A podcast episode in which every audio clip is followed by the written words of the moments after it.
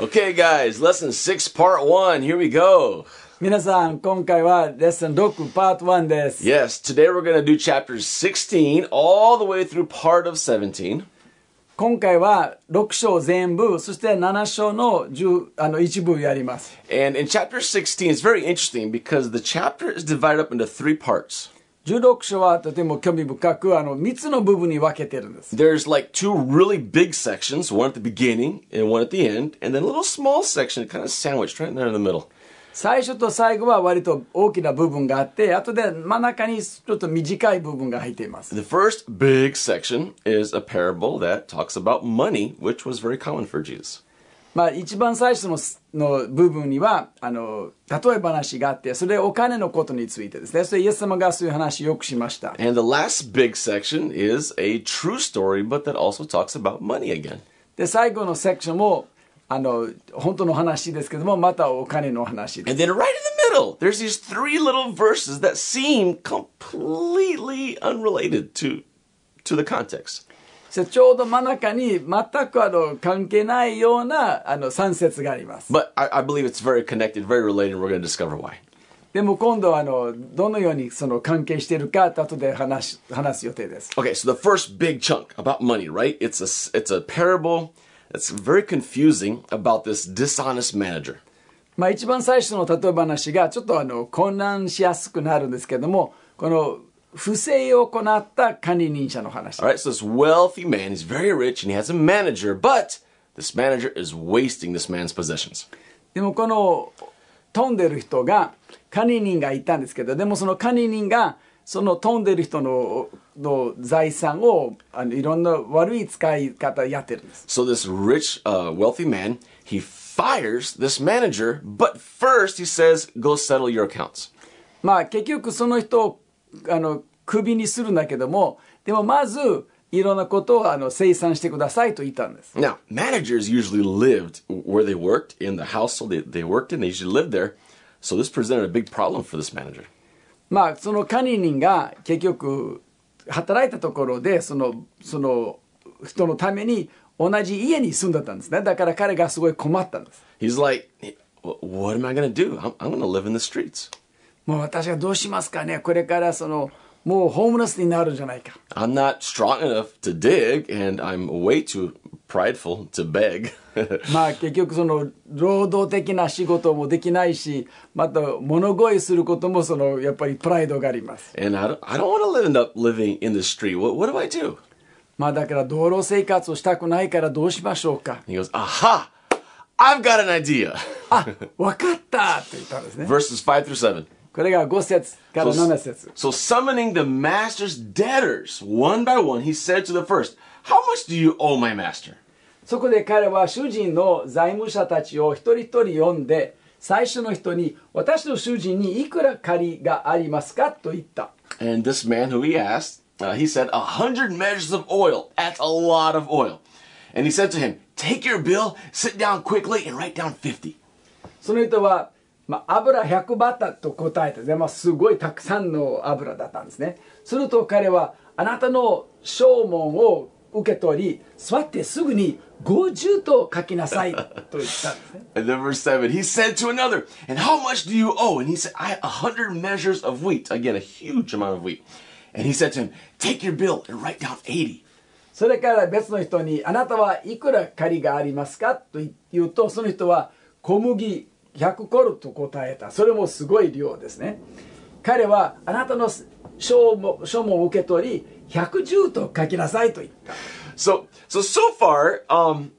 this is not too surprising, but because there are, you know, dishonest managers, right? やっぱりあの不正を行う管理人者がいるからそんなに驚きじゃないですね This guy is being dishonest, obviously, and he's also being very shrewd. まあやっぱり不正を行ってるしまたすごい悪が悪賢いです So far, this story is not too strange. まあここまではそんなに不思議な話でもないです All right, but, but then comes verse 8. でもこれから8節が来ます And this is what happens. The master, his boss, who's just firing him, right? His master commended, commended the dishonest manager for his shrewdness. For the sons of the world are more shrewd in dealing with their own generation, own generation, than the sons of light. 主人は不正な管理人が賢く行動したのを褒めたと書いてあるんですねこの世の子らは自分の同じ時代の人々の扱いについては光の子らよりも賢いのであると But why would the master commend the dishonest manager for his shrewdness? でなぜそういう囚人がこういう不正を行った管理人がその割りこし割り賢い行動を褒めたでしょうか On a superficial level, in my opinion, this does not seem like the kind of lesson Jesus would usually teach.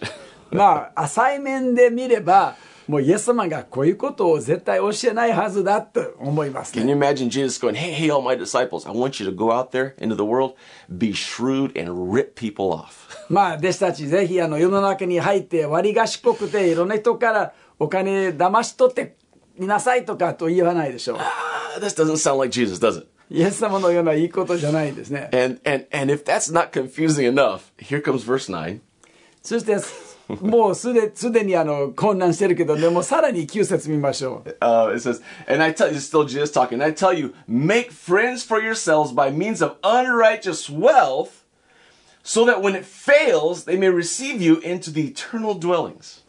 私はあなた方に言います不正の富で自分のために友を作りなさいそうすれば富がなくなった時彼らがあなた方を永遠の住まいに迎えてくれます What on earth is Jesus talking about? こういう話はどういうことでしょうか Use unrighteous money to go and make friends? まあ不正のお金を使って友を作るんですか、 It's unrighteous money. まあ、不正のお金 So, like, go rob a bank and then use that money to make a bunch of friends because they know you're rich. まあだから銀行から盗んでそれからたくさんの友を作るんですか And then these friends that you made because of this unrighteous money, they're going to receive you and welcome you into eternal dwellings? でもそこであ友達になった人たちがあの何かこの永遠の住まいにあなたを迎えるということですか What is Jesus trying to teach? イエス様が何を教えようとしてるでしょうか Obviously, all these little possibilities that I just threw out there are obviously not what Jesus teaching.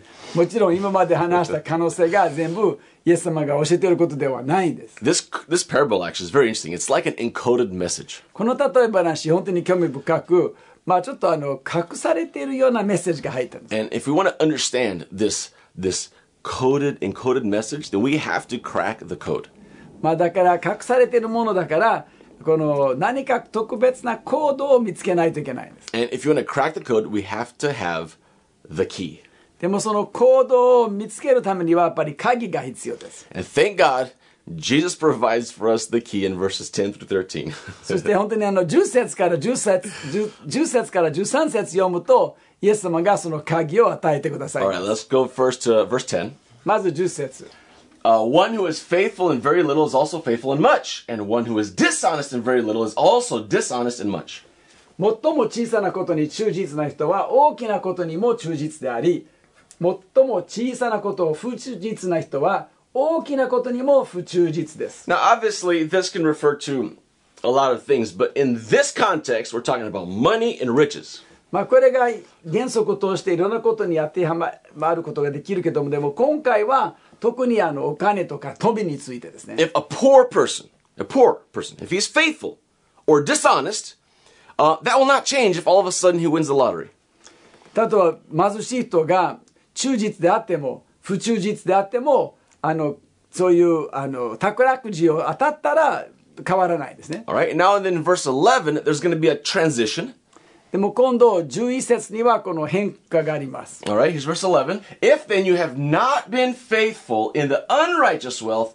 who will entrust to you the true riches? ですからあなた方が不正の富に忠実でなければ誰があなた方に誠の富を任せるでしょうか Now, the Greek word for we- wealth here is a word that whenever Jesus uses it, it's always talking about unrighteous wealth.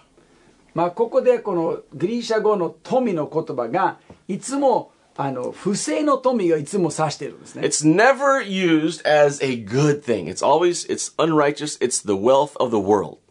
だからいつもいいものを通してではなくてやっぱりこの世の中の富という意味ですね It's the system of the world of money and riches. まあ結局世の中の狂ってるこのお金とあの富のことです Now, like everything in the world except for the people, of course, it will all pass away. もちろん世の中にあるものすべてですねこの人間以外はみんな消えてしまいます Uh, money is very temporary, and ultimately, it does not have that much value. お金はもちろん一時的なものであって最終的にそのにたくさんの価値はありません However, unrighteous money, regular world system money, can accomplish at least two tasks. しかしこの不正のかの富というとこの世の中の富が少なくとも2つのことができます Number one, as said here, it can test one's character. まず第一国に書いてあるように人々の心のの性質をテストできます I, I like to think of money as kind of like a flight simulator. 私はお金がこのそのフライトシミュレーターのようなものをちょっと比べるんです、right? A lot of pilots who are learning to fly, uh, very almost always, uh, especially if you're in the military fighter pilot, they're going to put you in a simulator first to practice. だから例えばこの特にあの軍人のパイロットの場合はまずやっぱりそういうシミュレーションがあってこのでそこで練習するんですね And if you cannot successfully fly a simulator, the Air Force will never put you behind the controls of a real jet. だからあのシシミュレーターのところであのうまくできなければもちろんこの海軍が絶対本当のジェット機にあの与えないジェット機を与えない That's exactly right. And if you can't be faithful with unrighteous wealth, who, God won't entrust you with true riches. でこういう不正の富ですね一般的な世の中の富で忠実じゃなければ神様がやっぱり本物の富をあなたに与えない Jesus talks so much about money. イエス様がこの金についてよく話しました So it's a test because it's testing our hearts. そのお金によって自分の心がやっぱり試されているからです All right, that's number one. それが第一の目的です Regular world system money can definitely be a test. だからこの世の中にあるお金とか富が一つのあのしなんそのテストになります Now, here's number two. 2番目は If used properly, it can help produce eternal results. そのお金を世の中のお金を正しく使えばもう永遠に続く結果が見えます That's right. Uh, money uh, by itself, of course, as we said, has no lasting value お金自体がこの永遠に続く価値はないんです because true value or true riches have to do with people who will spend eternity in heaven or hell. だから本当の価値本当の富がやっぱりか人と関係があってその人たちが永遠に天国か地獄で過ごすからです Money cannot welcome you into heaven. お金によってあなたは絶対天国に歓迎されない But see, we can use the world's money system to help us win people for Jesus. しかし私たちがこの普通の世の中にあるそのお金のシステムを使ってそれをあの人々をみイエス様に導くために使えます And these people, people, yes, they will welcome us into the eternal dwellings. そしてそういう人たちがあの永遠の住まいに私たちを迎えてくださいます So invest in the kingdom of God so that more people, people can hear about Jesus and be saved. だから私たちの富を使って何よりも神の国に投資して多くの人たちが救われることが私たちの目標です。And this is how we actually protect ourselves from the love of money, which is the root of all evil. そして聖書にはお金はこの全ての悪の根と書いてあるのでそれから守られるためにはやっぱりこれをやるべきです。Here's verse 13. Jesus gives a, a real strong point here. ここで13節に入るとイエス様がとても強い言葉を言います。Um, um, maybe you've seen this verse before. It's a very common one. We like to talk about it quite a bit. これがよくあの使う言葉ですけどすごいあの大事な言葉です。So no servant can serve two masters, for either he will hate the one and love the other, or he will be devo- devoted to one and despise the other. You cannot serve God and money. どんなしもべでも二人の囚人に使えることはできません一方を憎んで他方を愛することになるか一方を重んじて他方を軽んじることになりますあなた方は神と富とに使えることはできません So don't try, don't try to serve God and money at the same time. It will never, never work. だから神とお金を両方同時に使えることはできないんですねありえないんです So here's the lesson that I believe is embedded into this uh, parable. だからこの例え話であのイエス様が一生懸命教えようとしている真理はこれだと思います All right, this is what I believe it is. We must pass the money test by investing it where it will have eternal results. 私たちがこの永遠の結果があるこのところにそこでこのお金をあの本当に投資したらそこでお金のテストをあのパスできます In other words, invest in people. だから他の言葉に使うと人々にお金を投資するんです Invest in making disciples of Jesus. It costs money to do that sometimes. だから本当にキリストの弟子作りにそのお金を投資するんです Invest in planting churches like, like the New Testament lays it out for us. だから本当に新しい教会を生み出すことにそのお金を投資するんです Use the money to make friends who you can lead to Christ. そのお金を使って友達を作ってそしてその友達をクリストに導くことができます So the world system money is a test and it can be used to produce eternal results. だから世の中の普通のお金は2つの目的で1つはテストで2番目はこの正しい使えば永遠の結果があります Now, the, uh, the Pharisees who were there listening to this, verse 14, they didn't like this teaching at all because they were lovers of money. パリサイ人たちがお金が大好きだったのでだからこのヨシエは嫌いだったんですね All right, but this is what Jesus says to them in, in verse 15. だからそれが14節に書いてあるけど15節はイエス様がこう言うんです彼らに So you are those who justify yourselves, talking to the Pharisees, before men. But God knows your hearts, for what is exalted among men is an abomination in the sight of God. あなた方は人々の前で自分を正しいとするが神はあなた方の心をご存知です人々の間で尊ばれるものは神の前では意味嫌われるなのです Okay, so verse 14 said that they loved money. 14節には彼らがお金が 愛してたと書いてあります So Jesus is saying that this obsession with money, which is exalted among men, it is something that God hates. It's an abomination to God. でもイエス様が彼らにいたのは人々の間にすごくあの尊ばれる尊ばれるお金がもう神様にとってはもう意味嫌われていると And how do you how do you make sure that your heart is never carried away with, with the love of money? How can you make sure that doesn't happen? 私たちの心もそのお金を愛することにその奪われることがないようにどうすればいいですか How do you make sure that money doesn't sit on that that throne in our heart? お金が私たちの心の王座にあの触ることがないようにどうあの保証できるでしょうか Well, we cannot serve God and money, right? 私たちは神と富を両方使えることできない So what you do is you get your money and make your money serve God. だからけあの解決はお金を使ってあの神様に使えるんですね As long as your money is serving God, not yourself, that money will not take first place in your life. あなたのお金が神様に使えるために使ってるならそのお金はあなたの人生のナンバーワンにならないんです All right. Next comes verses 16, 17, and 18, and they seem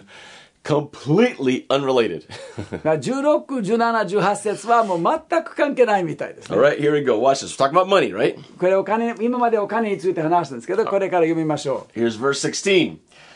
The law and the prophets were in force until John. Since then, the good news of the kingdom of God has been proclaimed, and everyone is urged to enter it.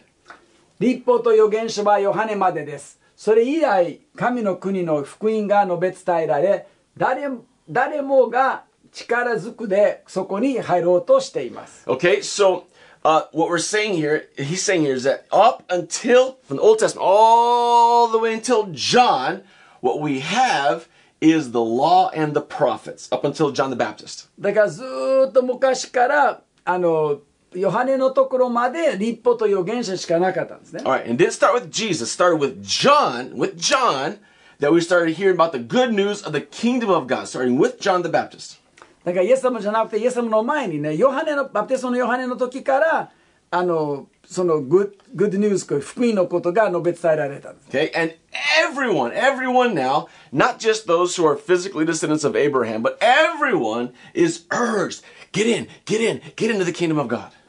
で今はもうみんながそこに入るようにその力ずくでもうみんなもう入るようにあのされています Now, this was the message the good news that the kingdom of God is at hand. それがその良い知らせだったんですね。この良い福音は結局もう神の国が近づいたからということ。 All right, now let's go to verse 17. 今度17節。 But it is easier for heaven and earth to pass away than for one dot of the law, law, to become void. しかし立法の一角が落ちるよりも 天地が滅びる方が優しいのです。But I thought the law was only until John. Why is Jesus saying that it will never pass away? でも立法がヨハネまでだったんじゃないかさっきイエス様が言ったんですねだからなぜここでもう一角も落ちることはないとか Well, the fact is, is just because the kingdom of God has now come in Jesus, that does not nullify the law and the prophets. だから神の国がイエス・クリストにあってやってきたんですけどもでもだからというとあの立法と預言者がそれでなくなるのわけじゃないんですね So we have the law and the prophets leading up to Jesus, but they're not canceled at Jesus. Jesus fulfills that which they were preparing for. だからその立法と預言者たちがあの消されることじゃなくてキリストにあって成就したということです You can see Matthew chapter 5 where it talks about Jesus fulfilling the law and the prophets. だからマタイの5章にもそれはっきり書いてあるんですねイエス様にあってあの立法と預言者が成就した Now, have you noticed how so far this feels very disconnected to this parable about money? だからまあ、まあ、今まではですねあのお金についての例え話だったんだから全くあの関係ないみたいですね、well, it only gets a little bit worse. Ready? Here we go. Verse まあ、これ 18. からもう少し困難にありあります All right. Everyone who is div- who divorces, everyone who divorces his wife and marries another commits adultery, and he who marries a woman divorced from her husband commits adultery.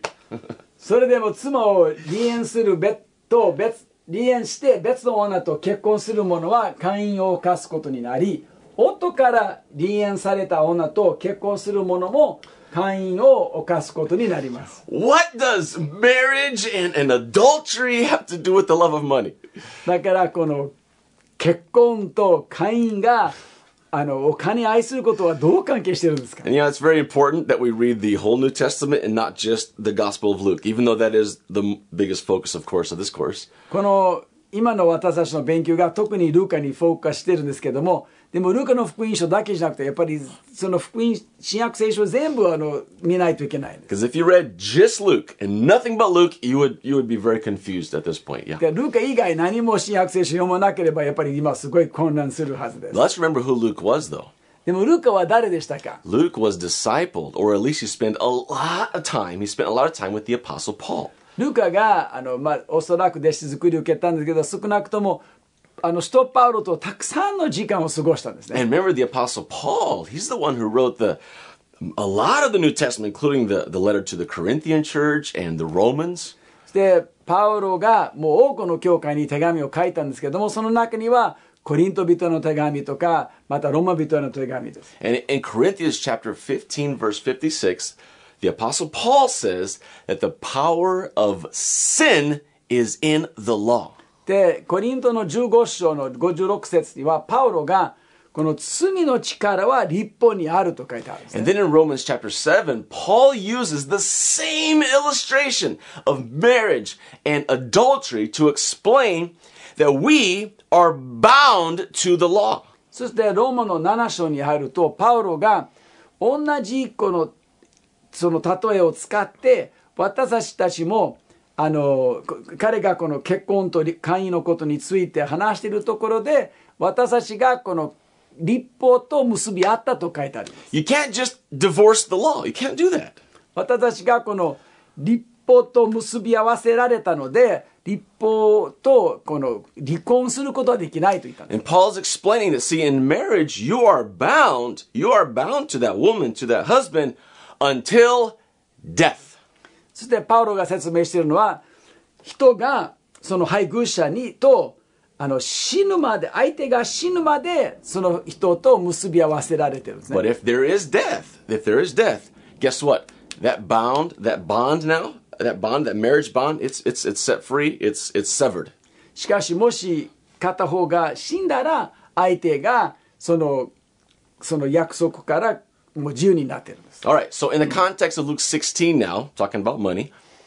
um, how can we truly serve God and and and not money? How do you choose one and not the other? そしてルカ16章に戻るとあのどうしたら私たちがこのお金ではなくて本当に神様に使えるのでしょう In Romans chapter 7, verse 4, this is what it says. ローマの7章の4節にはこう書いてあります Likewise, my brothers, you also have died to the law. You've died. You've died to the law through the body of Christ. ですから私の兄弟たちよあなた方もキリストの体を通して立法に対して死んでいるのですと書いてあります All right? So, like a marriage,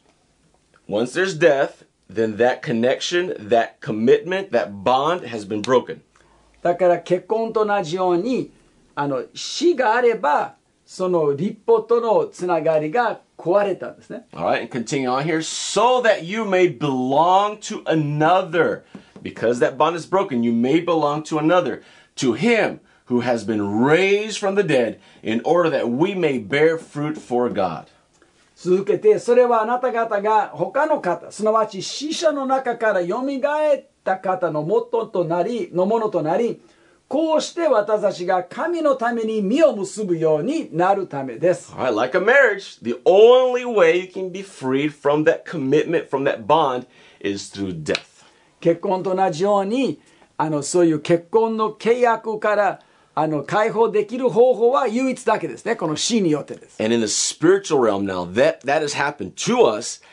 in Christ through his death and resurrection. We've died with him and we're raised with him. で 霊的な意味でも私たちもこのイエス・キリストにあってイエス・キリストと共に死んでよみがえりました And then we can also jump over here to Romans chapter 8, verse 2. だからローマの8章2節にもこう書いてあります For the law of the Spirit of life, this is where we are now, has set you free in Christ Jesus from the law of sin and death. なぜならキリストイエスにある命の御霊の立法が死罪と死の立法からあなた方を解放したからです All right, and that is why we live under now death and resurrection power. だから私たちが今こういうあのクリストの力によってこの罪と復活を体験しています Now, now, being born again now, uh, we can live for Christ and not for sin. 今新しく生まれたので私たちが今罪のためではなくクリストのためにあのう生きることができるようになりました All right, so how can you uh, can, can you actually not uh, serve money? だ How, から yeah, sorry. How can you actually not serve money? だからこれからどのようにして神お金に使うことではなく Only if you died with Christ and you're born again. もうクリストと共に死んで蘇ることだけですね All right, that's the middle little confusing section of the chapter. まあそれがこの真ん中のちょっと混乱しやすいところですね And and now um, it's no, not confusing anymore, I believe. だ今はもう多分困難がなくなったと思います Uh, probably a great uh, topic for discussion if you like. まあ本当にあのこれからこのディスカッショングループの中でもすごく良い課題になるでしょう right, the last big section now of chapter 16 is the true story of a rich man and a poor man named Lazarus. で最後のセクションがあの本当の話でこのお金持ちとラザロの話です We know for a fact that it's not just a parable because Jesus used Lazarus' actual name. 例え話じゃないとはっきり分かるのがラザロという人の名前が使われているからです Jesus never used names, people's names in parables. 例え話の時にはイエス様が一切人の名前を使ってないからです All right, so before these two guys die, uh, the rich man, he's wealthy, he has everything the world can, can provide for him, he's comfortable.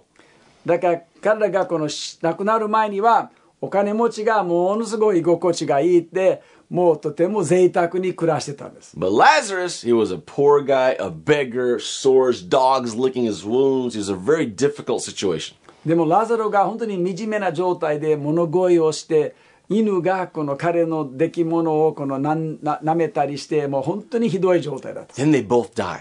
二人とも死んでしまいます And a large part of the story is this conversation that happens between hell or Hades and what is called Abraham's bosom. そしてそのたとえその話の奥の部分が、まあ、結局あのそこでハデスのところでいるとあの金持ちの人とアブラハムの懐と呼ばれているそのラゼロの人 Now, Abraham's bosom was, was not heaven. アブラハムの懐は天国じゃなかったんですね It was most likely a holding place for the just awaiting for Jesus to actually conquer death through his death and resurrection. おそらくその場所が正しい人たちがそこであの待っててキリストが十字架によってこの復活とあの死をなくすまでに待ってたそうです。 And hell or Hades was is also probably uh, a holding place that holds people there who are not just until in the future they'll all be thrown into the lake of fire. まあ、あのハデスとか地獄とよく呼ばれるところが結局そこもやっぱりあの待っているところで最終的にこの火の池に投げ込まれるん And で this, すね。 yeah, this lake of fire is what's called in Revelation chapter 20, verse 14, the second and eternal death. そしてそこで黙示録の20章の14節にはこの火の池が、 まあ、第二の死とか永遠の死と呼ばれています。There's a very interesting story, but I'm not going to get into it today. まあ本当にとっても興味深いところけどもあのその話ですね。でもこれから細かく話せないです。But I know for a fact that you can read it, hear the Holy Spirit's voice, learn something, journal it, and discuss it in your groups. でも皆さんがぜひゆっくり読んで考えてまたあのジャーナリングしてそれから後でグループの中でそれをディスカッションをしてください。You'll probably come up with a lot of amazing applications and lessons, but one of them is also the same thing the love of money. そしてそこでそのイエス様のストーリーからもういろんな適用とかいろんな心理があの発見すると思いますけどもその中の一つはやっぱりそのその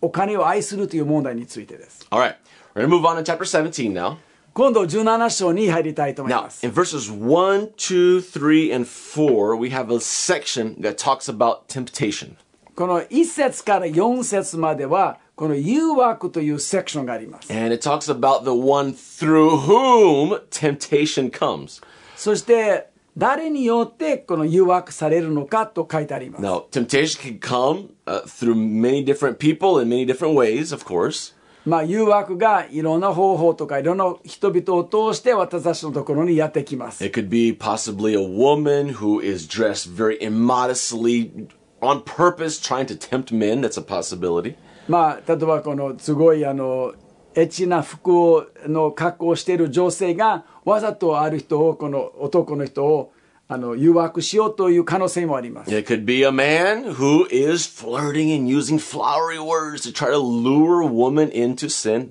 Definitely a possibility. またもう一つのよくあることがやっぱり男性がすごい綺麗な言葉を使ってその女性を騙すでその罪を犯すために騙そうとしていると All right, the possibilities are basically endless. But in this context, we're talking about forgiving one another, who someone who sins against you.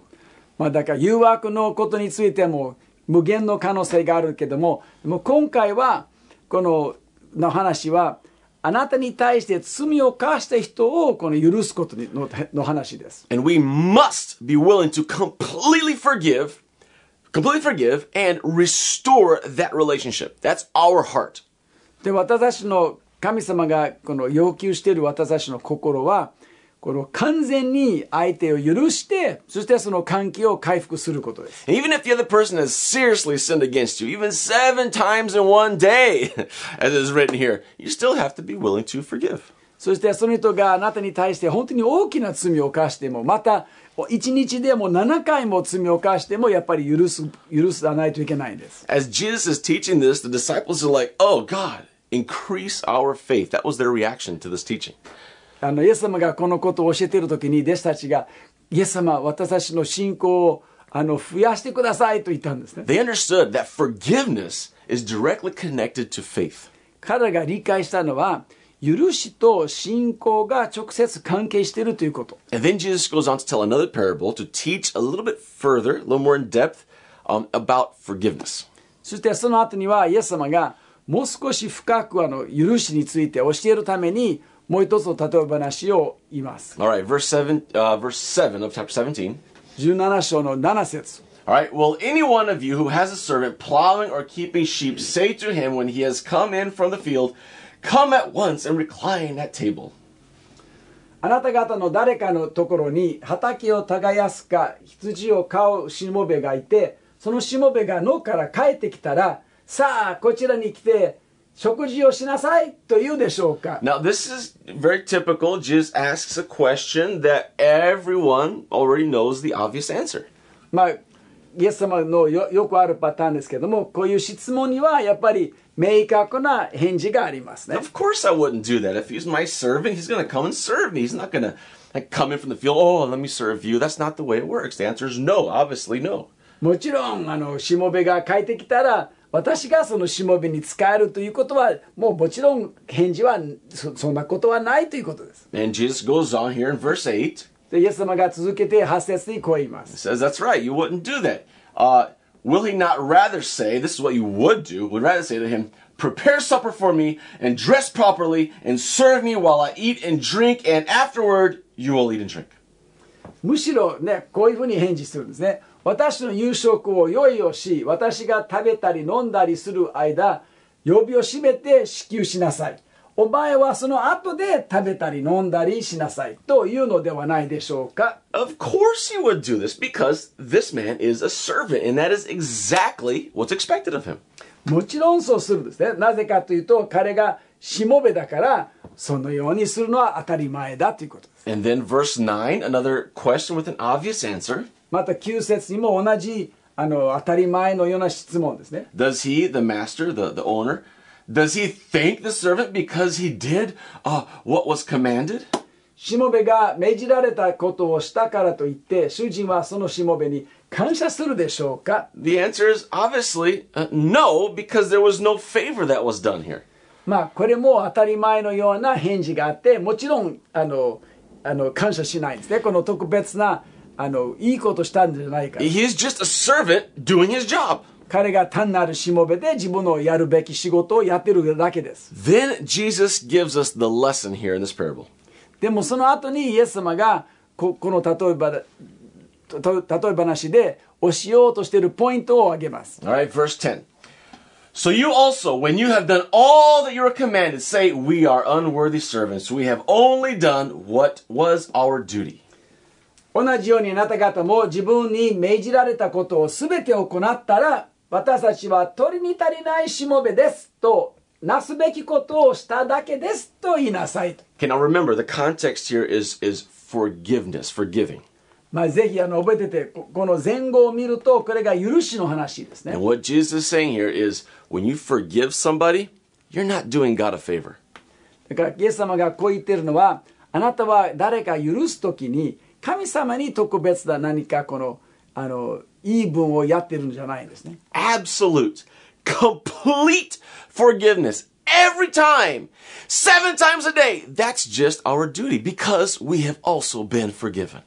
もう完全な許し完璧な許しはもう毎日だと1日でも7回でもそれが私たちの当たり前の義務ですね私たちも許されているからです When we're like truly forgive, when we truly forgive somebody, like they really hurt us, we really forgive them.